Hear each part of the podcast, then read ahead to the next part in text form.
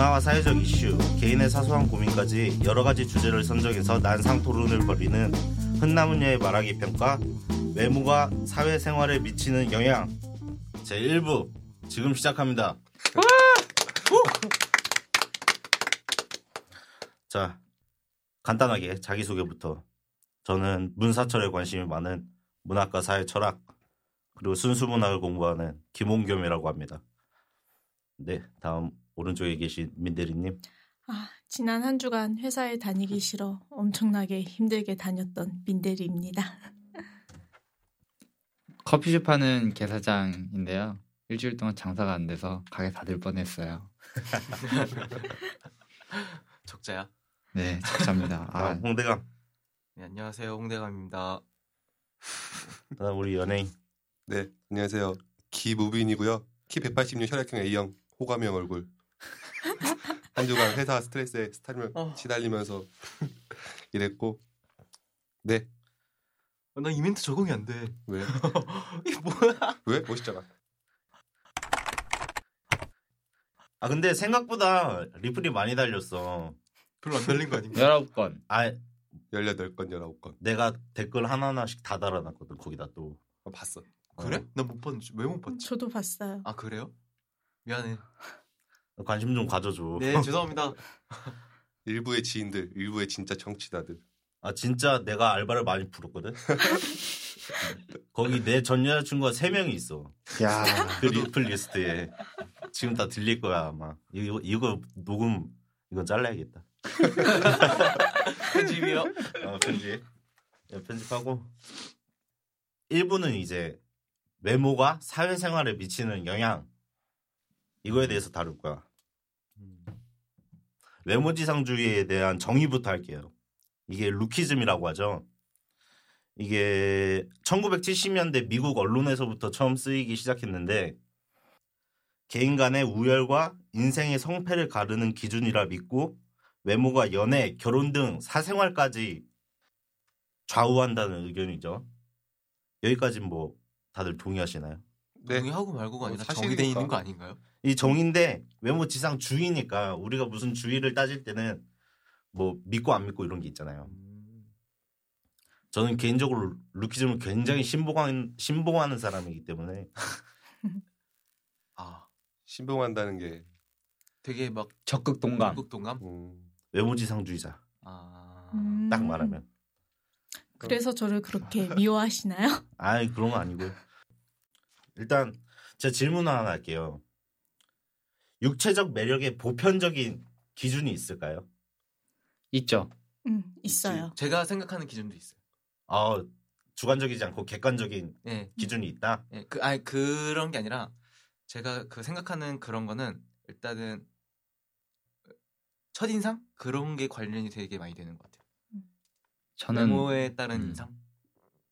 저는 비너스 같은 그런 미의 기준은 확실히 있다고 생각해요. 아 절대적인 절대적입니다. 그거는 이 전부터 있어 왔고 지금도 있을 거고 앞으로도 보존이 되겠죠.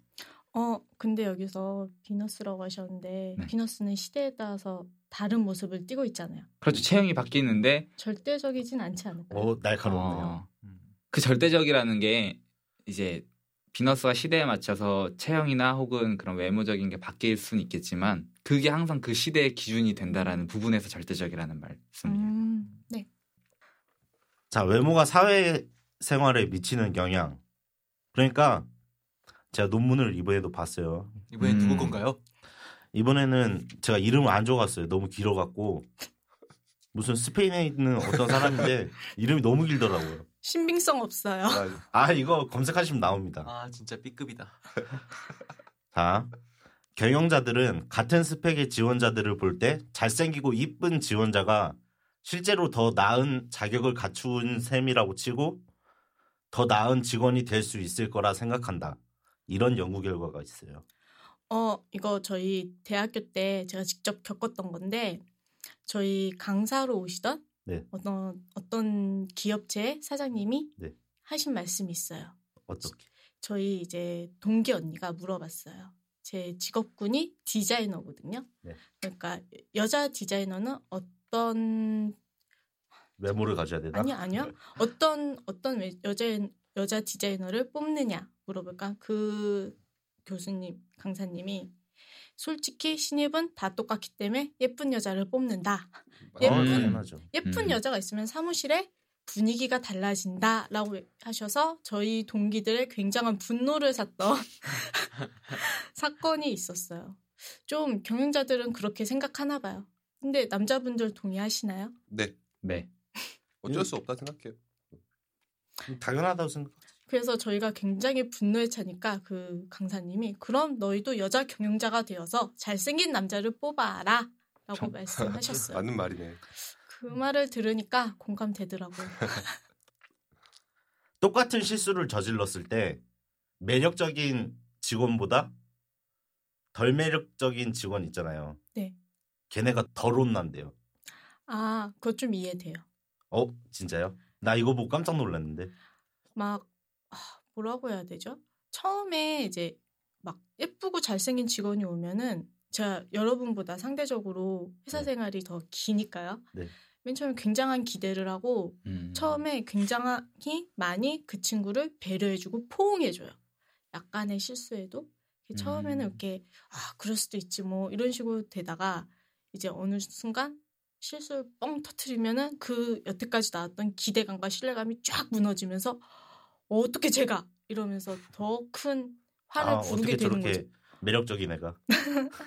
그러니까 처음에는 외모가 사실 굉장히 큰 메리트가 될 수 있는데 사회생활 어느 정도 지나다 보면은 그런 게 사라지는 것 같아요. 그렇죠. 나중에는 능력이죠. 그쵸? 음. 그러니까 나는 이렇게 생각해. 외모는 예선이고 능력은 본선이야. 그쵸? 음, 맞아. 말 잘했다. 응. 그러니까 예선에서 떨어지면은 본선을 못 봐. 다 아. 똑같은 출발점에서. 아, 그건 좀. 슬프네요. 근데 나는 이제 예선에서 예선- 맨날 떨어지죠. 예- 예선을 예선도 못 가. 지원 출석부도 자격 못 지원 던져. 자격입니다. 어이가 없네. 무빈이가 이런 얘기하니까. 왜? 내가 무빈 씨를 위해서 조사한 게 하나 있는데 옛날 원시인들 네. 원시인들이 족장을 정할 때 키로 적장을 정할, 정했대요. 그럼- 그럼 우두머리지. 저는 절대 안 되네요. 절대 안 되죠. 억울합니다. 저도 안 됩니다. 키가 크면은 그만큼 사람이 강인해 보이고 음. 맞아. 게- 무리를 지켜줄 수 있다는 믿음을 준대. 이게 그- 이게 본성적으로 어쩔 수 없는 것 같아. 음. 보면은 이제 말한 것처럼 우두머리가 키가 큰 이유는 자기들을 지켜줄 수 있는 만한 그런 비주얼을 갖고 있는 사람이기 때문에 그렇게 키 큰 사람들 좋아하는 게 아닌가. 어, 그치. 제가 지금 정확히 기억이 안 나는데 미국 대통령들도 보면 항상 평균보다 키가 컸대요. 맞아요, 음, 맞아요. 그런 지도자를 좀 뽑는 데는 좀 키가 크면 약간 권위적이고 카리스마 있는 게 확실히 있는 것 같아요. 강인한 모습이 없지 않아 있으니까. 그 대통령 얘기 나왔었는데 닉슨 음. 이 부통령 시절 때 케네디랑 당선을 그러니까 이제 경선에서 맞붙었어요. 근데 케네디 대통령은 이제 그 당시는 TV가 보급이 그렇게 원활하지 않다 보니까 라디오에서는 닉슨 부통령이 앞섰는데 실질적으로 얼굴을 내놓는 경선에선 케네디 대통령이 압승을 거뒀다고 하거든요. 근데 실제로 케네디 대통령은 미국 역사상에 되게 빼어난 영화 배우를 핸섬한. 예, 핸섬한 외모를 가지고 계신 분이죠. 일부러 근데 그 일화 중에는 강인한 모습을 만들기 위해서 가- 딱딱한 껌을 계속 씹어서 일부러 턱의 근육을 변형을 줬다고 아, 하더라고요. 발달시켜서. 음. 네. 오. 약간 서양인들은 턱이 강인해 보이면 되게 그것도 네, 저 그- 미의 조건이잖아요. 그런 다르게. 느낌을 주려고 했다고 하더라고요. 근데 제가 아는 네. 어, 분의 회사는 오히려 예쁜 여자를 뽑지 않는 데가 있어요. 음. 아 근데 그것도 연구 결과가 있는데 어, 오히려 얼굴이 안 보이는 직업군 같은 거 있잖아요. 네. 뭐 텔레마케터. 텔레마케터 저희 같은 이런 이런 쪽은 오히려 덜 매력적인 지원자를 뽑는다고 하더라고요. 아니요 그 친구 회사는 심지어 서비스 직종이에요. 물건을 팔아야 돼요. 근데 덜 매력적인 직원을 뽑았다고요? 여자는 예쁜 여자는 절대 뽑지 않아요. 왜 그러죠? 매니저가 못생겼어. 아, 아니요? 그럴 수도 왜 그럴까요? 그 자, 제품 자격지심. 제품 외에 그 여자한테 너무 시선이 가서 그런가. 요 아, 그럴 수도 있겠다. 오, 지금 굉장히 마케팅적인. 아니에요. 제가 어떤 보기에는 그 여성 사원만 뽑나요?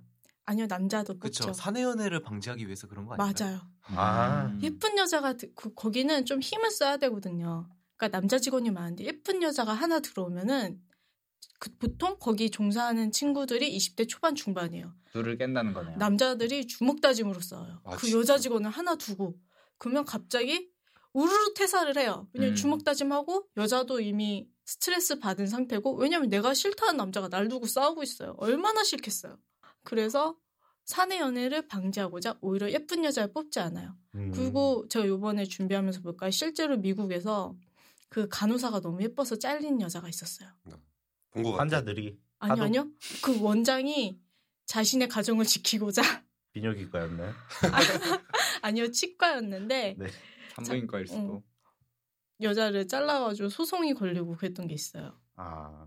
그래서 오히려 너무 예쁘면 좀 피해를 보는 것 같고 적당히 예쁜 여자들이 아예 여자들 적당한 수준의 외모를. 외모를 가진 사람들이 사회에서 선호받는 것 같아요.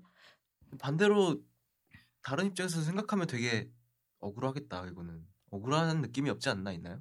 꼭 어, 그렇게 뛰어난 외모가 아니고 되게 매력적인 그런 게 아니어도 언제든 연애를 할 수 있는데 단지 그 연애를 하지 말라는 사내 연애 방지 차원에서 아니 사내연애 방지는 아니고요. 사내연애를 하면 바로 근무지를 옮겨버려 이제 둘을 찢어놓고 근데 저는 서비스업 종사자로서 루키즘은 외모지상주의는 많은 부분을 공감하고 있거든요. 음. 이게 단적인 예로서 보면 맛이 없는 맛집에 서비스도 엉망이지만 직원이 너무 이쁘거나 아니면 맛이 있고 서비스도 좋지만 직원이 이제 남자든 여자든 되게 외모가 평균보다 이하라면 그냥 먹을 만한 집이면 그런 곳에 가더라는 거죠. 특히 커피숍 같은 경우는. 어 공감해요. 개 사장님은 이제 사장으로서 네. 솔직히 커피숍 아르바이트생 파트타이머 구할 때 네. 외모 많이 보죠. 1순위죠. 음. 솔직하시네. 제가 이거는 꼭 얘기하고 싶은 건 네. 어, 누구나가 다 할 수 있는 일 있잖아요. 그러니까 만약 여기서 저희들의 직업에서 다르지만 그걸 누군가 배워서 할 수 있는 일이면 사실 외모는 외모가 특히 아- 사람 앞에서 보여지는 부분에서는 가장 우선이 된, 된다고 생각해요. 특히 서비스업은 말씀드렸다시피 커피숍에 커피 만드는 일은 한 달이면 다 할 수 있거든요. 음. 그러다 보면 어, 나중에 갈리는 부분은 서비스라는 건데 맛은 똑같이 낼 수 있다면 서비스에서 갈리는데 그 서비스 중에 하나는 외모라는 거죠. 근데 이 외모는 단순히 이쁘고 못생겼다에 대한 그런 말 그대로 외모에 대한 미의 기준이 아니라요. 서비스업은 상대방이 원하는 양질의 서비스를 제공하는 거거든요. 근데 그 제공받는 사람으로 하여금 불쾌감이 일절 없어야 돼요. 그거는 음식으로도 마찬가지고 그 어떤 그 사람이 먹고 나가는 그 일련의 행위 자체. 근데 외모 때문에 불쾌감이 생기거나 솔- 좀 나쁜 말이지만 아, 밥맛 떨어져. 이렇게 된다면 양질의 서비스를 제공하지 못한다라는 거죠. 그러면 이거는 그 서비스업 직종 자체에서 부합하지 않다고 저는 생각을 하거든요. 음, 근데 이건 단순히 외적으로 아름다움에 대한 그 외모만을 저는 이야기하는 게 아니에요. 그 사람이 얼만큼 잘 웃고 잘 들으려고 하고 이 사람이 원하는 needs를 빨리 캐치해서 하는 것 자체가 어, 서비스업에서 중요한 외모나 혹은 그 사람이 갖고 있는 장점이라고 저는 보지 단순한 lookism만으로는 이런 부분에 설명이 안 된다라는 거죠. 어, 여기에 제가 사례를 좀 덧붙여서 말하고 싶으면은 제가 한 점심 먹고 나서 이제 모 커피숍에 driving thru에서 딱 갔는데 되게 그렇게 막 남들이 보기에 아 이쁘다 아니면은 어, 매력적이다 그런 얼굴은 아니었는데 주문을 받는데 어떻게 그렇게 웃을 수가 없어요. 막 한방 웃음을 막 이렇게 와, 보는 사람이 너무 진짜 막- 설레 심쿵 아니 심쿵이란 정도가 아니라 그냥 기분이 좋은 기분이 거죠. 좋은 거예요. 아, 그러니까 그런 서비스업에서는 그렇게 사- 상대방에게 그런 마인드를 줄 수 있다는 것 자체가 엄청난 힘인 것 같아요. 그래서 다시 갔어요 안 갔어요 아 근데 제가 거기까지 또 갈 일은 없죠. 아. 너무 먼 곳이라. 아, 저희 중고등학교 때 이런 경험 있지 않나요? 저희 동네는 피자 배달 하시는 오빠가 와. 정말 잘생긴 오빠가 있었어요. 그 집은 피자는 솔직히 맛이 어딘가요? 없었어요. 저 중고등학교 때가 굉장히 옛날이죠. 아 그래 그때 저도 있었어요. 아 그렇군요. 네. 어, 저희는 초등학교 때 그래서 그 여자애들이 그 오빠를 한번 보려고 그렇게 피자를 시켜 먹었어요. 음, 솔직히 저도 시켜 먹었어요. 근데 주인 아저씨가 왔어요. 맞아요. 아쉬웠겠다. 정말 화가 났어요. 배달 사원이 항상 같은 게 아니니까. 네. 뭐 나- 남자분들은 뭐 여자분이 오토바이 타고 가서 배달하는 게 아니니까 음. 그런 경험이 없겠지만은 여자분들은 그런 경험 한두 번 있지 않을까? 제 아는 동생이 오더라고. 맞아. 어, 어, 아이고. 친구 오고 난 내 동생이 직접 왔어.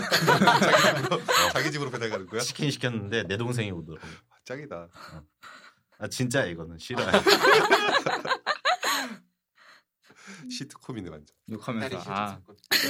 아 김홍겸을 아, 진짜 아, 짜증나게 먹으면서 올라오는 거지. 우리 집 5층이거든 엘리베이터가 아. 없고. 저 이거 라디오인가 어디서 봤는데 자기가 자기 집으로 가서 아- 알바가 자기 비밀이어서 헬멧을 쓰고 가는데 모르고 비밀번호를 누르고 들어갔어요.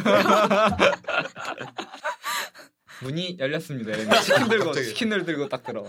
문이 열리네요. 이러면서 아 진짜 헬멧 쓴 알바가 생각하니까 진짜 와. 좀 잡설이었죠?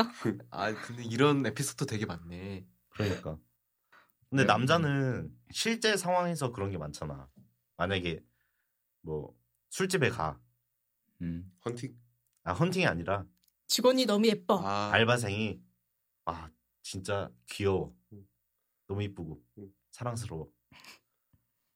그래서 술을 빨리 먹고 소주 한 병을 더 시키려고 배를 와. 불렀는데 남자 알바생이 왔어. 아 그땐 좀 이제 화나지. 술집에서 여자 아르바이트생이 이쁘면 확실히 매출에 도움이 되는 것 같아. 아니에요. 남자도 마찬가지예요. 남자도 그죠? 마찬가지고 남자, 여자 다. 음. 남자가 잘. 그 모던 바 막 그런 게 괜히 생기는 게 아니잖아요. 레드 모델 바. 아니 거. 그것뿐만이 아니라 저희 회사 근처에 항상 회식하던 술집이 있는데 거기 남자 직원들도 다 잘생기고 여자 직원들도 다 예뻤어요. 전 심지어 그 남자 서빙의 이름표 이름까지 기억해요. 여고 매점 오빠. 잘생겼어요. 아니 좀 굉장히 제 스타일로 생겼어요. 그래서 준수했군요. 엄청 눌렀죠. 계속. 그럴 때는 마음에 안 드는 사람이 오면 소주를 한 10분 정도 듣다가 아, 식었다고 바꿔달라 그러면 어쨌든 다시 가져가서 다른 또 사람이 남자가 와요. 와 그럼. 그럼 다시 두고 아니 저희는 그 갈아 먹는 과일 갈아주는 걸 해줬기 때문에 아. 한번 갈아주시면 바꿀 수가 없어요. 아 그 이번에 모터쇼 할 때 벤츠녀 아. 어, 벤츠녀 거기 수많은 레이싱 모델들을 다 제치고 그냥 단순하게 서비스만 제공하는 벤츠녀가 외모 하나로 노출도 하나도 없이 화제가 제가 돼서 가서 봤습니다. 아 어. 저도 마지막 날 가서 없더라고요. 이런 덕후들. 없어졌어. 네. 저는 그렇게 막 레이싱 걸처럼 막 엄청난 볼륨감? 네, 볼륨감 그런 것보다 되게 단아한 사람을 되게 선호하는 편이에요. 저는. 아 근데 단아한데 평균 이하랑 평균 이상이 있다면 당연히 평균 이상을 고르겠죠.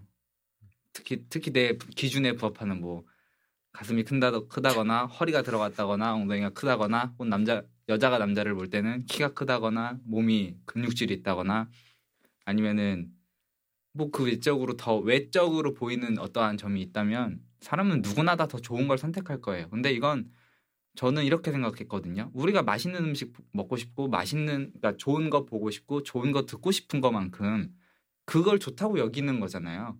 근데 이거는 사실 잘 모르겠어요. 언제부터 그게 좋았는지에 대한 거에 대- 답은 내릴 수 없겠지만 지금은 우리가 모두가 다 한가인 씨나 이영애 씨나 김태희 씨 혹은 남자면은 뭐 김우빈 씨나 송승헌, 소지섭 이런 분들을 다 우리가 좋게 여긴다라는 거죠. 그들의 외모를 누구 하나가 다 어, 왔다. 이럴 사람이 없다라는 거예요. 아 그러면은 내가 여기서 물어보고 싶은 게 있는데요. 각자가 생각하는 미의 기준 아니면 뭐 보는 매력 포인트 같은 거 그런 게 있나요? 있죠. 있죠. 절대적인 미의 기준. 아니, 절대적인 스스로에 거 대한 저도 아, 주관적인 거는 지금 거, 주관, 주- 객관적으로 주관적인? 자기 생각을 얘기하는 거예요 지금. 음, 스스로의 이상형 혹은 어, 그들 매력 그 포인트. 예, 사람들의 외형. 여자라면 이래야 된다. 남자라면 이래야 된다. 그렇죠. 그러니까. 그럼 어. 개사장부터 한번. 저는 일단 가슴이 커야 됩니다. 어, 솔직해. 솔직하게. 솔직해. 첫 근, 번째 가슴인가요? 네. 그건 어, 뭐 몇컵 정도? C 이상. 와. 우리 남자들이 여자 사이즈를 잘 몰라서 아니요. 저는 잘 알아요. 아? 아니 C 이상이면은 C 이상이면은 아니, 지금. 제가 얘기하긴 그런데 F도 주변에 있고요. 그러니까 그 F는 근데 대신에 일본 컵으로 F여서 한국으로 아. 치면은 C에서 D 사이라고 하- 하시더라고요, 그분은. 네. 한국하고 일본하고 네, 좀 차이가 있고. 아, 또 그게 있어요. 네. 어우, 난 처음 알았네. 일본이 오히려 더 세분하게 분화가 돼 있고 어. 우리가 흔히 그 AV에 막 아이, I컵 뭐 H컵 이렇게 광고가 있는 건 실제적으로 한국에서는 B에서 C 정도라는 그러니까 어. 내가 맨날 속는다니까. I컵, G컵 막 G컵 탕정 호타루 이런 거. 아, 들어본 것 같아. 아 너무 부끄러워요. 아 이런 게 아니 이거 뭐 OCN에서 이런 거 하는 거예요. 맞아 아. 오시에서 밤에 어. 네. 2시쯤에 다시 어. 돌아오면 일단 저는 그런 부분. 근데 사실 이런 말하면 좀 그런데 저는 김혜수 씨 같은 타입이 정말 음. 제가 원하는 이상형이거든요. 육감적인. 진짜 육감적이기도 하고 외모도 김혜수 씨는 젊을 때나 지금이나 다른 느낌으로 정말 매력이 있다라고 생각을 해요. 근데 제 여자친구가 굳이 김혜수여야 된다고 저는 생각을 하진 않아요.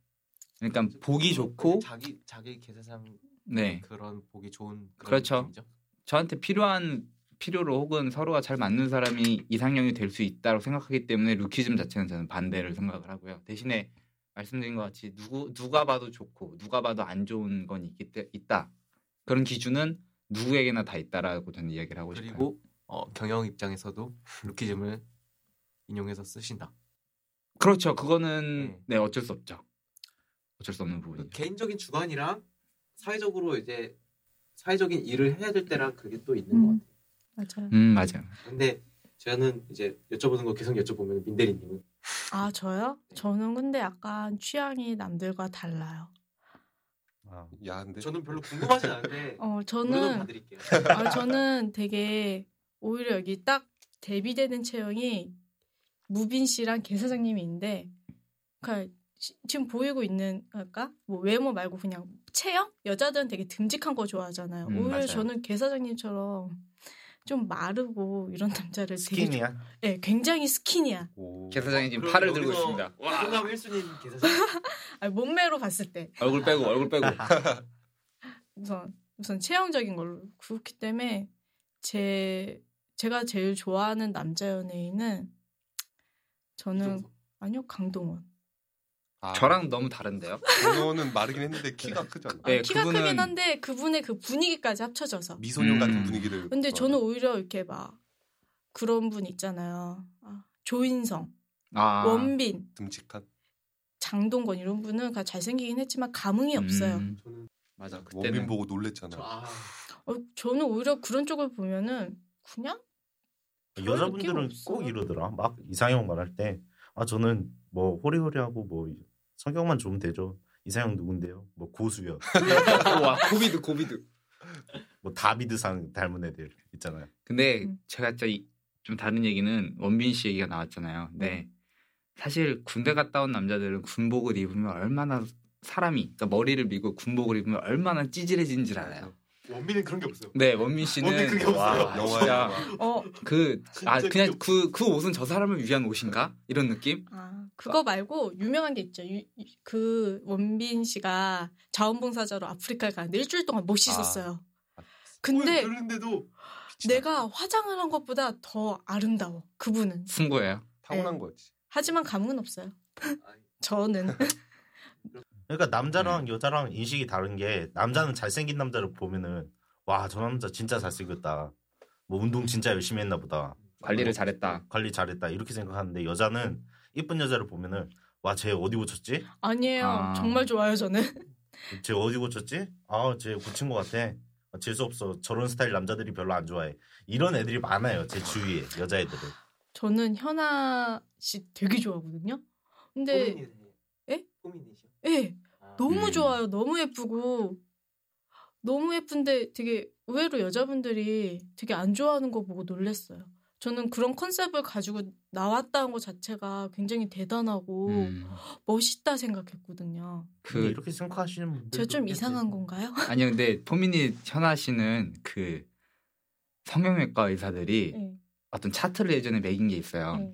근데 거기에서 그런 새끼 새끼 새끼를 강조하시잖아요 현아 씨가. 그러니까요. 근데 그분한테 딱 네 가지 글자 사자성을 매인 게 패왕 새끼였거든요. 오, 그니까요. 정말 다른 봐도 네, 그러니까 뭐 미의 기준은 여러 가지가 있겠지만 그 얼굴에서 풍겨지는 그 느낌과 아우라는 정말 패왕급이다. 음. 네, 이거는 누가 다 공감할 것 같아요. 어, 좀 외모적인 거에 대해서 얘기하자면 저는 좀 개사장님하고 비슷한 게 여자는 어렸, 어렸을 때는 귀여워요. 근데 나이 들어서 귀여우면 안 돼요. 맞아요. 나이 들어서는 좀 섹시해야 돼요. 그런 거에서 현아 씨하고 김혜수 씨 같은 거 보면서 전 진짜 멋있다고 생각하고 아 나도 저렇게 늙어야 될 텐데 생각을 하거든요. 힘들 것 같아요. 그러니까요. 네, 근데. 배 나와도 섹시한 여자들이 있어요. 베나도 섹시한 남자 있죠. 남자는 잘 모르겠어요. 아 남자도 있긴 배 하겠다. 나와도 섹시한 여자가 누구 있죠? 없어요. 음, 이 굳이 그러니까 이제 이거는 TV 속에서 누굴 찾는 게 아니라 저는 제 여자친구가 살이 많이 쪘어요. 최근에 저랑 연애를 하면서. 근데 저는 오히려 먹어도 잘 안 찌다 보니까 그대로를 유지하는데. 여자친구가 많이 쪄도 섹시한 부분은 충분히 섹시하고 만족한 부분은 충분히 만족해요. 그러니까 굳이 배나 그러니까 외형적으로 그 사람이 더 못나 못나진다고 표현하긴 그렇지만 그렇게 되더라도 충분히 저는 섹시하다고 느낄 수 있어요. 근데 그건 그 사람이 갖는 그러니까 전체 그걸 풍기는 아우라에서 나오는 그런 느낌인 거지 단순히 외형적으로 이 사람이 배가 나오고 배가 들어가고 뭐 이렇게 남자로 치면은 특정 부분을 네 그런 게 아니라는 거죠. 그러니까 루, 루키즘 자체가. 홍점 씨의 이상형은 뭔데요? 저는 골반 아 엉덩이 살이 아니라 골반 자체가 넓어야 임신이 잘 된대요. 근데 그거는 맞죠? 맞는 거야. 아 이건 진화론적으로 출산을 남- 잘하는 거죠. 임신을 잘하는. 출산들아? 거죠. 아 출산을 잘하죠. 그 세계적인 트렌드가 바뀌었어요. 예전에는 가슴이었는데 미국적 미국이 거의 이제 미의 트렌드를 가져갔잖아요. 근데 부리한 힙, 그러니까 엉덩이가 큰데 막 그 단순히 크는 느낌이 아니라 예, 좀 가슴이 큰 것 같이 예 콜라병 같은. 그렇죠 킴? 도자기 같은 힙, 힙. 킴? 킴 카다시안? 예, 킴 카다시안도 그렇고 너무 심했다 그거. 아, 이기 이기 아잘레아라는 여성 힙합 백인 래퍼가 있어요. 그분 같은 경우는 초기에는 엉덩이가 좀 이렇게 펑 퍼짐하고 미- 밋밋했는데 그 엉덩이를 수술을 하셨다더라고요. 니키 미나지도 그 그렇고. 정도까지. 저는 그래서 얼굴은 그렇게 안 봐요. 에이. 그래서 이상형 뽑으라면은 연예인으로 뽑자면 이제 강민경 씨. 음. 얼굴 정말 안 보셨네요. 엄청 많이 보신 것 같은데. 소소하시네. 소소하죠. 제가 언제나 느끼지만 남자들의 이상형은 얼굴이 예쁘다가 기본으로 전제에 깔려 있어요. 저는 현실 가능한 목표만 잡아요. 현실 가능한 이상형만. 강민경은 가능하다. 강민경은. 무빈 씨는 저는 키랑 눈웃음 음, 요거를- 키큰 여자. 그거를 가장 중요하게 보고 키가 작더라도 눈웃음이 이쁘면은 되게 매력적으로 느껴요. 눈웃음이 어떻게 이뻐야 되죠? 그 눈웃음 치면은 연예인 중에서는 티파니 씨. 그렇죠. 강균성. 어, 강균성. 눈만 봤을 때는 강균성 진짜 이뻐. 와. 달려가. 어, 아니면-. 손예진 씨. 어, 음. 손님 지금 여자친구는 다 네 키도 좀, 부합되나요? 네 키도 많이 큰 건 아니지만 165 정도면은 평균보다 많이 크네요. 크고 부럽다. 그리고 눈웃음도 이쁘고. 그러니까 만약 연예인으로 따지면은 저도 소소하게 뭐 한가인 정도 아, 현실 소소하다. 가능하게 한가인. 아, 한가인이 농담- 소소하군요. 농담이고 소희 소희 소희- 소희 소희 안소희. 소희 네 예전에 원더걸스 아, 소희 만두. 네 눈웃음이 없긴 한데 근데 살짝 있거든요. 되게 고양이상 같은 느낌 아닌가요? 어 좀 제가 그 동물 닮은 사람 좋은 것 같아요. 개 악어 이런 거. 어, 여자친구 악어? 공룡. 라마. 여자친구가 좀 너구리상 엠보 엠보. 너구리상. 네, 너구리상 승부분 그 롯데월드 마크 같이 생겼어. 어 네, 귀엽다. 귀엽게. 이게 미국에서 변호사들을 상대로 음. 조사한 결과가 있어요. 로이어. 근데 이 자료에 따르면은 고용 차별을 금지하는 법률을 가장 잘 알고 있는 변호사들 사이에서도 외모에 비해 월급을 덜 받고 더 받고가 있다는 거죠. 변호사들 중에서요? 변호사들을 리 변호사들- 고용하는 3천 명을 조사해 갖고 키, 몸무게, 외모 이런 걸 따져봤을 때 통계적 자료가 그렇게 나오더라. 네, 잘생긴 사람이 돈을 더 받는다. 어 근데 그, 승진도 더 쉽고. 그거 어쩔 수 없는 것 같아요. 변호사들도 어딘가 누군가에게 영업이죠. 설득하는 거잖아요. 영업이죠. 그리고 미국은 특히 더 그 그 그분들 시민 배심 어, 하는 거. 배, 어. 시민 시민 배심원. 어. 어, 배심원들이 있으니까 거기에다가 이제 좀 어필을 하려면 외모적인 게 더 뛰어나야 되잖아요.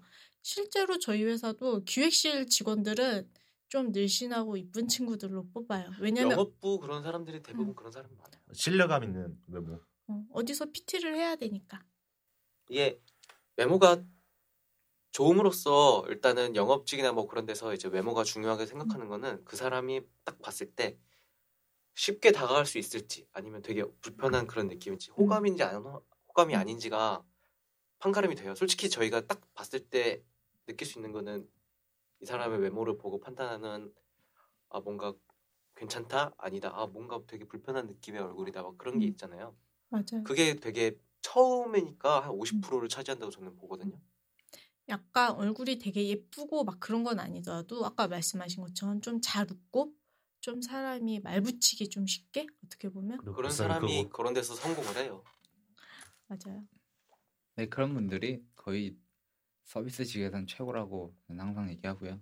음. 어쩔 수 없어요. 그리고 그- 같이 일하는 입장으로서도 저는 몇 시간씩 좋죠. 당연하죠. 저는 몇 시간씩 붙어 있어야 되잖아요. 혹은 같이 일하는 사람들은 몇 시간씩 붙어 있다 보니까 그 몇 명, 세네 명 되는 그 무리 안에서도 외모로 서열이 자연스럽게 나뉘면서 아 너무 슬프다. 헤드에 있는 사람이 어떻게 그 두 사람 혹은 세- 그 다수의 인- 사람들을 대할 때도 자연스럽게 다르다라는 거죠. 어쩔, 어쩔 수 없어요. 근데 모든 직업군이 다 그런 것 같아요. 저 같은 경우도 저희는 이쁘거나 특별히 잘생기진 않아도 되는데 사람을 딱 봤을 때 굉장히 좀 이 사람이 뭔가 개성이 있어 보여야 돼요. 보면은 이쁘다 잘생겼다 그것도 있는데 훈남 훈, 훈남 훈녀 뭐 음. 그런 것도 있고 네. 뭐 귀엽다 뭐 나름 뭐 그런 느낌의 이미지 여러 가지 이미지 음. 트렌드가 있잖아요. 근데 그것도 직업군마다 필요한 이미지 상이 틀린 것 같아요. 음. 맞아요. 트레이너 만약에 헬- 운동 헬스 트레이너 같은 사람들은 되게 좀 강력해 보이는 이미지. 맞아. 송중기가 트레이너라고 생각해봐. 좀 음, 이상하지. 안 가지. 좋은데요? 아, 어, 여자분들은 좋겠지만 네. 좀 비실- 송, 송중기 와 헬스 트레이너는 막 매치가 안 되지. 옥택연 그런 사람이 헬스 음, 트레이너에서 맞아. 어떨까? 그렇지. 근데 차승원. 제가 아는 오빠도 헬스 트레이너거든요. 네. 굉장히 힘들어요. 항상 상체 탈의 사진을 항상 걸어야 돼요. 프로필. 네, 프로필로. 그걸로 사람들이 어, 난 저 사람한테 PT를 받을래요 하고 골라요. 사진이 쭉 있으면. 맞아요. choice. 그러면은 그 트레이너들도 트레이너들 사이에서 몸 좋고 얼굴도 잘생긴 사람의 표현이. 많으니까 너무 극단적이고. 어, 굉장히 외모를 신경을 쓰게 되더라고요. 근데 아는 분도 근데 저는 오히려 항상 모든 건 직업 의식에 대해서 사람이 살아간다고 생각을 하거든요. 네. 그러니까 지금 저희가 방송하는 게 정말 직업이신 분들이 있잖아요. 그런 분들은 굳이 외모가 큰 상관은 없어요. 말하는 거 혹은 자기네 세- 자신의 생각을 얼마나 이 소리로서 평가하느냐 그리고 남들한테 그 소리를 평가받는 사람들은 큰 상관이 없겠지만 말씀해 주신 것 같이 소비자가 페이를 하고 그 시간을 그 사람한테 맡기는 거잖아요. 그런 사람들한테는 당연히 외, 외모 외형적인 게 직업 의식에 포함이 된, 된다. 그러니까 단순히 그걸 내가 그 직업을 하면서 불평하는 사람도 있잖아요. 아, 막 이러이러해서 나는 스트레스를 받는다. 그게 외형적인 게 자기한테 안 맞는데도 그걸 하면서 스트레스를 받을 사람들은 직업 의식 자체가 잘못됐다라는 거죠. 굳이 그걸 할 필요가 없잖아요. 근데 트레이너 할 필요도 없고. 선천적인 이 외모에 따라서 자의식이 좀 결정되는 부분이 있잖아요. 맞아. 조금 외모가 떨어지시는 사람들은 좀 대체적으로 자신감이 없고. 많이 어, 없는 어. 것 같아. 그거는 어쩔 수 없는 것 같아. 어. 맞아요. 여자 저 같은 경우는 이제 오늘 화장을 하고 이제 dress up을 한껏 하면 버스가 내 앞에서 딱 섰달까. 아 오늘 음. 내가 예쁘니까. 음. 근데 음, 맞아. 막 오늘 화장도 안 하고 막 대충 모자 쓰고 나왔는데 버스가 저 앞에서 섰어.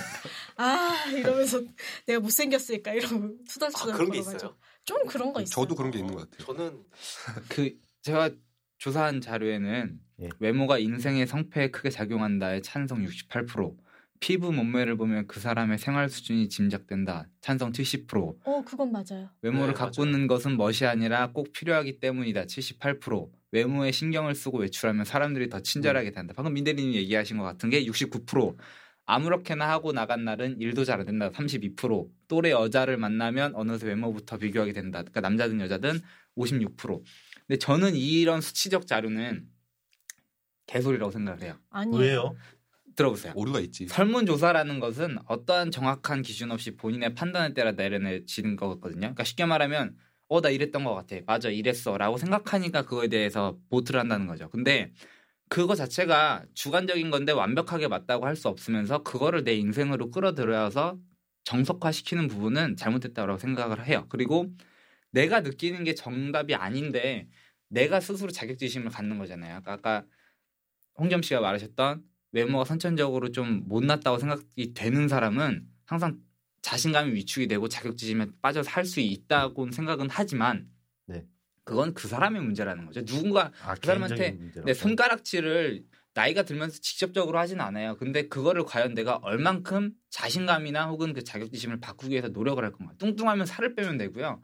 말랐으면 체격을 키울 수 있는 뭔가 다른 방법을. 그러니까 캡틴 아메리카도 영화에서 엄청 삐쩍 말랐다가 지금은 어깨 깡패잖아요. 그런 부분도 충분히 개선할 수 있어요. 이게 뼈를 깎고 굳이 얼굴을 뜯어 고치고 근육을 삽입하고 이런 부분이 필요한 게 아니라 외모적인 건 내가 개선할 수 있는 부분이 충분히 많지만 그런 것도 하지 않으면서 그냥 남들이 날 평가하는 것 자체에 위축이 되고 자신감이 들어서 방구석에 틀어박히는 건 저는 사실 사실 이해를 못 하겠어요. 근데 선천적으로 이제 좀 외모가 평균 이하로 떨어지는 이제 분들은 이게 부모님도 그렇대요. 부모님도 차별을 한대요. 아이 외모를 가지고 어떤 식으로 뭐 그러니까 애정을 덜 주거나 더 주거나. 음. 맛있는 거 안 해주고. 그럼 고기 하나 더 주고 근데 외동이어서 그런 게 근데 없어요. 내가 더 충격적인 게 이게 신생아 때 간호사들도 외모를 본대. 맞아요. 어. 애기들. 애기들의 그래서 좀 귀엽고 정상적인 체중인 애기들한테는 신경을 더 쓰는 거지. 음. 근데 근데 기사장님이 말했던 것처럼 뭐 후천적으로 뭐 고칠 수가 있죠. 물론 있는데 그게 굉장히 힘들다. 제 생각에는. 음. 그 그건 이제 자아적인 부분인가요? 아니면 외형적인 부분인가요? 연관이 있지. 둘 다. 둘 다요. 근데 음. 제가 항상 외모지상주의 하면 생각하는 게 이게 본성인 것 같아요. 어쩔 수가 없어. 이거를 외모 지상주의를 찬성한다 반대한다 이게 아니라 태어날 때부터 우리가 외모 지상주의를 갖고 태어나는 것 같아요. 왜냐하면은 그렇죠. 이제 TV에서 봤는데 아기가 있어. 이제 막 걸음마 걸음마도 아니고 기어다닐 수 있는 정도의 아기인데 이제 좀 흔녀라고 하죠. 흔한 여성분이랑 아름다운 여성분이 있어요. 두 분 다 불러 아기를 100이면 100다 아름다운 여성분한테 가는 거예요. 그리고 음. 좀 더 여기 이제 핸디캡 핸디캡을 줘가지고 흔녀분이 먹을 것을 심지어 갖고 있어. 근데 아름다운 분은 또 그냥 맨손으로 불러. 그래도 아름다운 한테 보내 가는 거예요. 그건 본성이라는 거네요. 쉽게 말하면. 본성이에요. 예, 진화론적으로 봤을 때 그거는 사실로 진화론이 나와서 하는 말인데 어, 진화론이 나와서 하는 말인데 그 동물 새끼 동물들 있잖아요. 음. 보면 다 귀엽잖아요. 그게 다 자기가 생존하기 위해서 그렇게 진화를 한 것 같아요. 음. 맞아. 이게 자기가 귀여울수록 어른 뭐 어른 동물들은 자신을 보호할 수 있는 그런 가능성이 더 높아지기 때문에 그러니까 생존 확률이 높아지는 거죠. 그렇기 때문에 진화론적으로도 외모 지상주의가 있는 것 같다. 방금 새끼 동물 얘기 하나가 나와서 최근에 강아지 분양을 좀 알아보러 갔어요.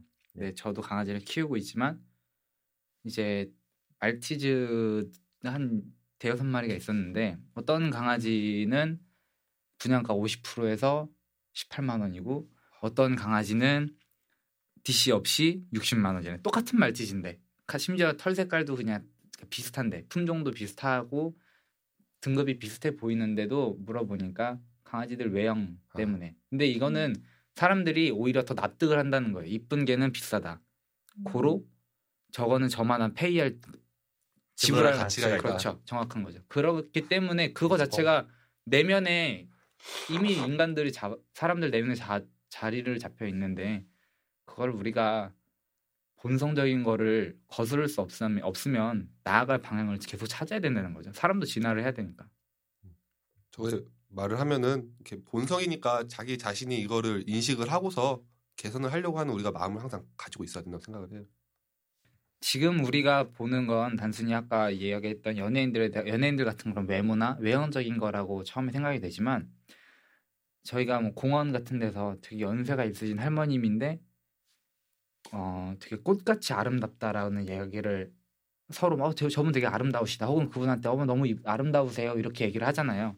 근데 그분은 실제적으로 단순히 외적으로 보여지는 아름다움도 있겠지만 그분이 살아온 생활에 따라서 그 아름다움이 정립이 되는 부분이라고 생각을 하거든요. 그러니까 어느 시기를 지나면 우리가 우리는 똑같이 다 주름이 질 거고 다 쪼글쪼글해질 텐데 그 사이에서도 어 그때는 이제 패션이나 혹은 어떠한 감들이겠죠. 혹은 그 살아온 인생이 얼굴에서 드러나니까 그런 게 아름다움을 정립할 수 있지만 외모를 시- 심지어 그게 정말 외모가 되지만 지금의 어 우리가 느끼는 그런 룩심 자체는 어느 정도 영향력을 가질 수 있다고 생각을 해요. 그러니까 누구나 다 잘생긴 사람은 더 호감이 가니까 체, 채용해서 우선시 뺄, 할 수도 있고 혹은 그것보다 조금 못생긴 사람은 그거에 항상 맨날 2, 인자 3인자 혹은 100인자가 돼서 뒤에서 맨날 끙끙 앓다가 자살을 하는 경우도 있겠죠. 근데 그것이 절대적 잣대가 항상 될 수 없다라고 보는 거죠.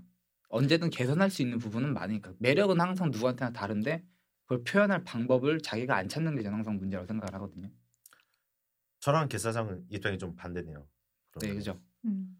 근데 확실히 처음에는 첫인상이 외모밖에 볼 수 없으니까 이제 외모로 승부를 보는데 사람이 한 세 번만 만나봐도 알잖아요. 이 사람이 어떤지. 음. 그때부터는 이제 자기가 어떻게 해왔느냐에 따라서 달라지는 거고 어렸을 때는 부모님이 주신 외모가 좀 선천적인 게 큰데 어, 나이 40이 지나면은 자기 얼굴에 책임을 져야 된다고 하잖아요. 그 사람이 음. 어떻게 살아왔느냐에 따라서 외모가 달라지니까 정말 못되게 살아온 사람 얼굴이 못되게 변해지고 점점 인상이 선하게 살아온 사람들은 얼굴이 선하게 바뀐다고 하잖아요.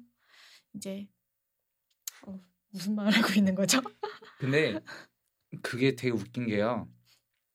말투 혹은 그 사람의 행동, 행동 거지들이 그 사람의 외모를 더 판단하는 것도 있어요. 그러니까 음. 잘생겼는데 엄청 싸가지 없고 막 되게 말도 막 하고 자기가 갑인 것 같이 항상 행동하는 애는 첫 처음에 어 잘생겼다는데 어, 저 새끼 쓰레기네. 약간 이런 식으로 평가를 받는 거죠. 나 나중에는. 그러니까 그건 한 10초만 봐도 알 수 있어요. 행동 거지만 보면. 음. 근데 오히려 그냥 흔히 말하는 평타 치는 외모인데 음. 지나가는 할머니 쓰레기 막 도와주 다 도와주시고 뭐 이러는 거 행동 거지가 루키즘을 뛰어넘은 평가를 할 수 있다라는 거지만 음.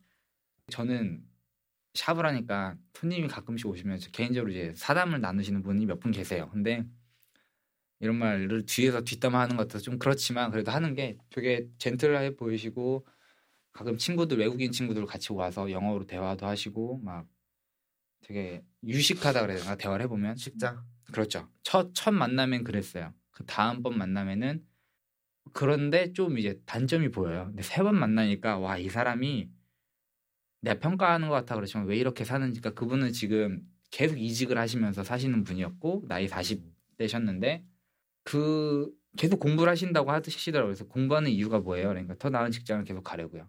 근데 그 얘기를 하면서 그 사이에서 들어가는 내용들이 있잖아요. 그분이 살아온 음. 거에 대한 얘기나 혹은 그 사람이 하는 그런 다른 거에 대한 생각을 내가 들었을 때는 그 젠틀해 보는, 보이던 모습이 첫인상이었는데 세 번 딱 보니까 되게 어, 야, 야 같다고 표현을 해야 될까요? 그러니까 그런 느낌이 있죠. 젠틀해 보이는데 알고 보니까 되게 사기꾼 같은 타입 음, 그런 느낌이더라고요. 왜냐면 처음 봤을 때는 자기가 포장을 할 수 있으니까요. 어느 정도 자기가 자제를 하고 음, 내가 맞아요. 이런 모습만 보여줄 거야라고 보여줄 수 있는데 맞아요. 그. 사람을 한 세 번 정도 보면은 이제 그게 풀리기 음, 시작하거든요. 그럼 평소 친구들한테 쓰던 말투가 나오고 자신의. 생각이 고스란히 드러나는 거예요. 그때부터는 이제 사람을 좀 근데 알겠죠. 거기서는 우리가 더 중요한 거는 그 사람을 평가하잖아요. 그리고 그렇게 해서 남한테 야, 저 새끼 별로야라고 얘기할 게 아니라 그 사람한테 안 좋아 보였던 점을 내, 내 자신이 고치면 훨씬 더 개발할 수 있고 발전할 가지, 가능성과 여지가 많은데 되게 사람들은 루키즘이나 혹은 그런 거를 아까 홍겸일 씨가 말하셨다시피 뒤에서 그냥 까는 거죠. 외모에 대한 평가를 직접적으로 내리는 거예요. 근데 그 사람이 배가 나왔는데 인성이 좋더라. 그러면 그 인성을 내가 배우고 어떤 사람은 인성이 별로지만 자기 관리 잘하더라. 그러면 그 자기 관리를 배우면 나 자신이 훨씬 나아갈 수 있다라고 저는 생각을 해요. 그러니까 제 음. 팩트는 그거죠. 굉장히 교훈적으로 지금 끝나고 있는데. 질문 하나만 해도 될까요? 어우 무빈 씨 질문 하나 코너 아, 가져야겠어. 어. 김우빈의 날카로운 시선. 아, 이 들었다. 근데 빰빰. 질문하면 외모가 경쟁력이라고 다들 생각하시나 그게 궁금해요. 경쟁력이죠. 필수라고 생각해. 필수. 경쟁력이다. 전 직업군에 따라 다르다. 그러니까 외모를 하나의 스펙으로 볼 수 있는가? 스펙이라고는 볼 수 있어요. 전 없어요. 저도 스펙이라고 보는 사람 중에 하나인데 보면은 자기 관리죠. 외모라는 게 어떻게 보면은 뭐 타고난 선천적인 것도 있지만 어느 정도 나이가 차면은 이제 자기가 관리한 게 위, 이렇게 수면 위로 드러나는 그런 나이가 되면은 그때부터는 외모는 이제 경쟁력이고 스펙이라고 생각을 해요. 저는 무빈 씨가 이야기한 부분에 그러니까 스펙이라고 생각하는 거는 내 생각이라고 생각해요. 그러니까 누구는 스펙이 될 수 있고 누구는 스펙이 안 된다라는 거는 스펙이 된다고 하는 사람은 또 그만한 이유가 있을 거고 스펙이 안 된다고 하는 사람은 또 그만한 내 의견을 내세울 거기 때문에 그거는 내가 과연 어떻게 받아들이느냐라고 보여지거든요. 어 제가 근데 저는 이제 스펙이라고 하는데 그거를 뭐라고 말하면은 개인이 가지고 있는 어, 어떠한 여러한 카드 중에 한 장 음. 그런 느낌? 만약에 이제 저희가 고스톱을 치면 일곱 장의 패를 가지고 하잖아요. 그 중에 하나의 광피 같은 그런 존재. 조커. 근데 어쨌든 좋은 거네요. 좋죠. 근데 팔 그러니까- 수도 있는 광팔 수도 있는 거고. 500원. 500원이나요? 비싸네. 비싸네. 어우, 크게 또 치시네. 500원씩. 아 수라 발발타. 그, 근데 저 이런 얘기가 이런 얘기가 아니라 이런 경험이 있었어요. 중학교 때 같이 무리해서 놀, 놀던 친구지만 되게 왜소하고 흔히 말하는 찌질이 같은데 그냥 그냥 잘 나가는 친구 옆에서 붙어 다니는 것 같은 친구들 꼭 있잖아요. 음, 맞아. 음. 근데 그 친구가 나이가 들고 지금 저 제 나이가 됐으면은 되게 유명하더라고요. 근데 그 사이를 보니까 그때는 자기가 스스로를 자기 자체를 loser라고 생각을 하고 그냥 옆에서 시중을 드는 시다바리 같은 행동을 하는 걸 인정을 했던 거예요. 근데 나중에 들어보고 자기도 그냥 키가 어느 정도 한 175좀 크고 이러다 보니까 패션에 대한 관심이 생기고 그러다 보니까 옷을 자연스럽게 패셔니스타 같이 아니 패션적으로 입고 화장도 하더라고요. 뭐 그건 나쁜 게 아니니까 화장도 하다 보니까 음. 지금은 되게 자신감에 차 있고 그러니까 자기가 자기 스스로한테 만족할 점을 찾고 내가 나 잘 나 좀 잘생긴 것 같아. 아, 나 옷 좀 잘 입은 것 같아라는 느낌이 들다 보니까 그럼 뭐 자의식도 강해지는 거고. 그렇죠. 그 자의식의 문제라는 거죠. 저는 떳떳함이 중요한 것 같아요. 어 자신감이 주는. 네. 자존감과 자신감이 과연 얼마나 높느냐. 근데 되게 스펙적으로 취업을 실패하신 분들은 자존감이 낮아요. 자신감도 없고 왜냐면 위축이 되니까. 근데 그럴 때일수록 오히려 더 이렇게 그러니까 걱정이 있어도 걱정 없는 사람 같이 행동을 해야 걱정이 없어진다라고 저는 생각을 하거든요. 어, 맞아요. 여기서 제가 또 이거 말씀을 해주셔서 생각난 사례가 있는데 어, 한달 전인가였어요. 이게 한 달 전, 두 달 전, 서울 모 어느 지역에서 있던 일인데 제가 이제 그런 이슈거리를 촬영을 다니다 보니까 그 당시 그 사건이 뭐였냐면은 어떤 한 남자가 절도를 계속하는 거예요. 근데 연쇄적으로. 연쇄적으로 하도 좀 지능적으로 자기가 이제 피할 수 있는 그런 그 도어락을 딸고 들어가지고 절도를 했다. 근데 그 절도가 절도를 얘기하고 싶은 게 아니라 절도한 계기가 저는 얘기하고 싶은 거예요. 왜 그랬냐 했더니 그 이제 피의자 피 피의자라고 하죠. 네. 그 피의자분이 머리숱이 엄청 없더라고요. 그리고 모자를 쓰고 있었어요. 이유가 뭔가 뭔가 했더니 머리숱이 없어서 취업을 하려는데 자꾸 실패를 하니까 자존감이 떨어져서 생활비는 없고 어디 취업하고 싶은데 취업은 할 수가 없으니까 그래서 절도를 했다. 전적으로 내가 진짜 홍대감 얘기에 너무 동감해. 수 지금 고개를 절레절레 적고 있는데요. 참, 그리고 저는- 또 있어요. 어떤 사례냐면은 이번에 집 집을 털으신 분이에요. 그러니까 이유가 왜 집을 왜 털었냐 했더니 자신의 키가 너무 컴플렉스라서 키 늘리는 수술을 하고 싶은데 돈이 없어서 절도를 했다. 아, 나 이것도 이런 동감해. 진짜 자존감이 떨어져서 그렇게 이제 악행을 저지르는 행위까지 하는 분들이 없잖아 있더라고요. 제가 지금 이런 뉴스- 이슈거리를 촬영을 다니다 보니까 그게 어려서부터 이제 쌓여온 거죠. 그쵸 쌓여온 거죠. 근데 저는 제 키를 말씀드릴 수도 있어요. 저는 군대 가기 전에 166.2였고 군대 갔다 오니까 167.1이더라고요. 아 군대에서 컸네 난 군대에서 안 컸네. 근데 제 심지어 전 이 키가 12살 때 키예요. 그러니까 그 당시에는 되게 컸었는데 지금은 어디 나가도 다 친구들도 우러러 봐야 되고 지금 제 친구들은 저보다 작았던 친구들이 89, 88, 86, 85, 78 너무 커요. 근데 그 이런 거 있죠. 먹고 살기 힘들어서 근데 그게 난 내 외모 때문에 근데 그런 분들 조선소 가서 일하셔도 되고 맞아. 제철 공장 가서 일하셔도 되고 맞아요. 삼교대로 일하셔도 돼요. 근데 남들이 가- 남들이 지금 키보드 치면서 일하고 정장 입고 일하는 게 부러우니까 나 저거 따라 잡고 싶으니까 나- 내가 하고 싶은데 내가 쟤들한테 비해 떨어지는 게 뭐지 하니까 내 머리가 없는 거야. 내 키가 음. 작은 거야. 그것만 생각하고 보고 그거에 대해서 의미부를 잡고 하는 거죠. 나는 못생 난 못생겼으니까 나는 루저니까 난 찌질이니까 난 쟤에 비해서 못났으니까 취업이 안 돼. 그러니까 결론은 털어야지. 자기 인식이 자기 맞아. 생각이에요 자기 의식. 외모적인 부분이 과연 사회적으로 얼마나 영향을 끼치느냐. 그 영향력은 그 영향력으로 인해서 얼만큼의 파급 효과가 생기느냐라고 저는 보거든요. 근데 우리가 정말 이름만 들면 아는 스티브 호킹 박사나 아인슈타인, 에디슨 같으신 분들은 굳이 외모가 그렇게 빼어나진 분들은 아니에요. 그렇죠. 근데 그분들이 정립하신 분들, 그러니까 정립해온 그 일련의 행동들이 지금에는 어마어마한 지대한 영향 파급을 끼치잖아요. 이런 사람이 돼야 된다고 생각을 하거든요. 그러니까 외모를 뛰어넘을 수 있는 그 무언가를 내 안에서 있는 걸 개발을 하고 표출을 해야 되는 거예요. 저는 커피숍을 하지만 전 어디 가서 절, 절대 바리스타라고 얘기하진 않아요. 그만큼 실력도 없고요. 대신에 경영이나 셀링, 마케팅적인 부분에서는 커피숍을 운영하는 사람 입장으로서는 남들보다는 잘 날 수 있다라고 생각을 해요. 그래서 저희 직원들한테도 여기서 언제까지 콩물 내리면서 커피가 콩이잖아요. 그냥 태운 콩물 내리면서 언제까지 인생을 영위하고 살 거냐. 네가 네만의 어디 가서 커리어가 될 수 있을 만한 걸 빨리 찾고 개발을 해서 그 재능 가. 현실적. 예, 재능을 가지고 먹고 살라는 거죠. 그러니까 거기서 알바할래.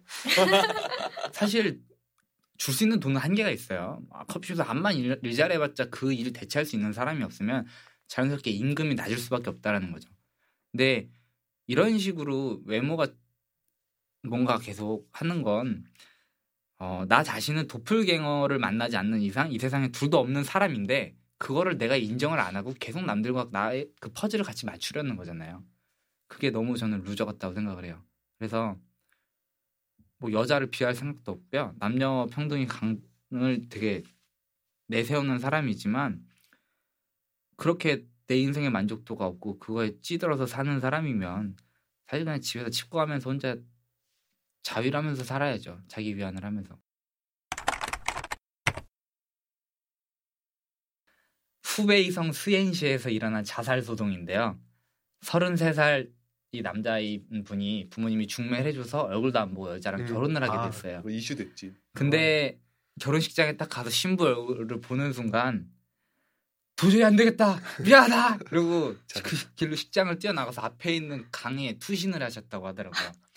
근데 이제 이 남자의 행동도 잘못됐지만 이 일로 인해서 신부와 시 그녀의 부모가 정신적 충격을 입고 알아두었다. 이 계사장이 방금 한 얘기 중에 그 결혼식장에서 신부의 얼굴을 보고 투신한 네, 나는 그건 약간 behind story가 있을 것 같아. 나도. 그 남자가 사랑하는 여자가 있었던 거야. 음, 그리고 포기했는데 망상이야.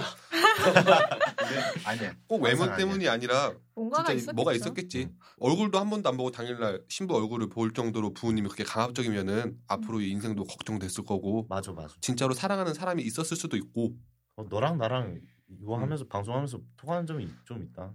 별로 아, 그래. 알아. 아니 그 실제로 아니 실제로가 아니고 우리나라에도 범죄 있었잖아요. 요즘에 루키즘 때문에 그 어린 친구들이 자기 사진 올려서 평가해 주세요. 막 이런 아, 게 많잖아요. 얼평. 음. 그래서 그 사진들을 모아가지고 이제 어떤 다른 친구한테 뭐 자신의 약간의 노출 사진을 보내면서 서로 이제 점점 수위를 높여가다가 그 사- 제가 만약에 홍겸 씨하고 했어요. 그래서 이렇게 점점 하지 마요. 벗어요. 하지 마요 그냥. 나 지금 상상되니까. 아, 나, 그래서 나, 안 나도 돼. 싫어요. 나도 싫어. 왜 그래? 나도 네. 피해자야. 점점 이렇게 수위 높은 사진을 하다가 홍겸 씨의 굉장히 수위 높은 사진 사진을 바꾸서 사실은 내가 아닌데 하면서 네 사진을 가지고 내가 이거를 유포시킬 거야 하면서 돈을 음. 협박해서 이렇게 뜯어내다가 이제 그게 그런 사례가 종종 있어요. 크죠 지금 문제가 많이 되다 몸캠 네 봄캠 음. 우리가 뭐 근데- 자살하는 사람도 어, 많고 맞아. 저 재밌는 칼럼 더 있는데 몇 개만 들어가지고 드리면 안 돼요? 하나만. 마지막 하나만 진짜 딱 하나만. 제일 제일 재밌는 걸로 아, 뜬뜬.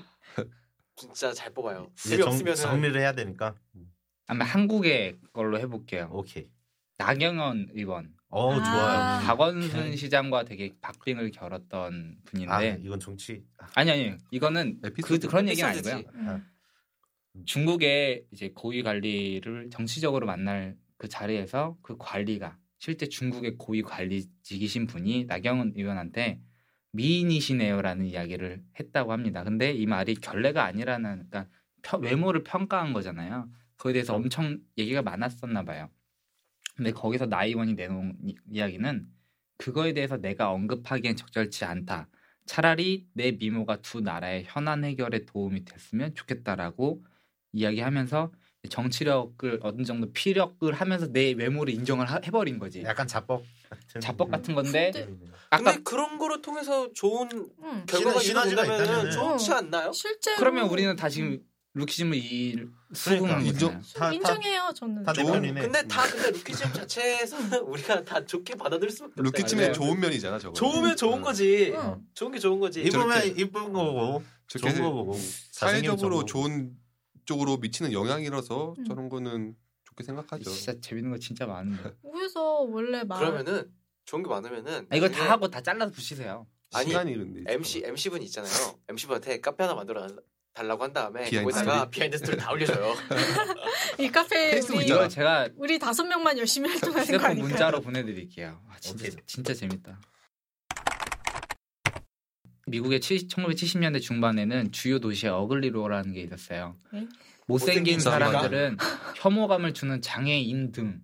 그러니까 이거는 거의 단순히 외적으로 파- 평가하는 게 아니라 아예 인성 인격적으로 그 사람들 깎아내리는 이런 ugly한 사람들을 TV나 공공행사에 출연을 못하게 한 규정. 아, 와. ugly law까지. 아 law. 네, 법? ugly law. 폐쇄적이다. 위헌 음, 맞아요. 폐쇄적인 거죠.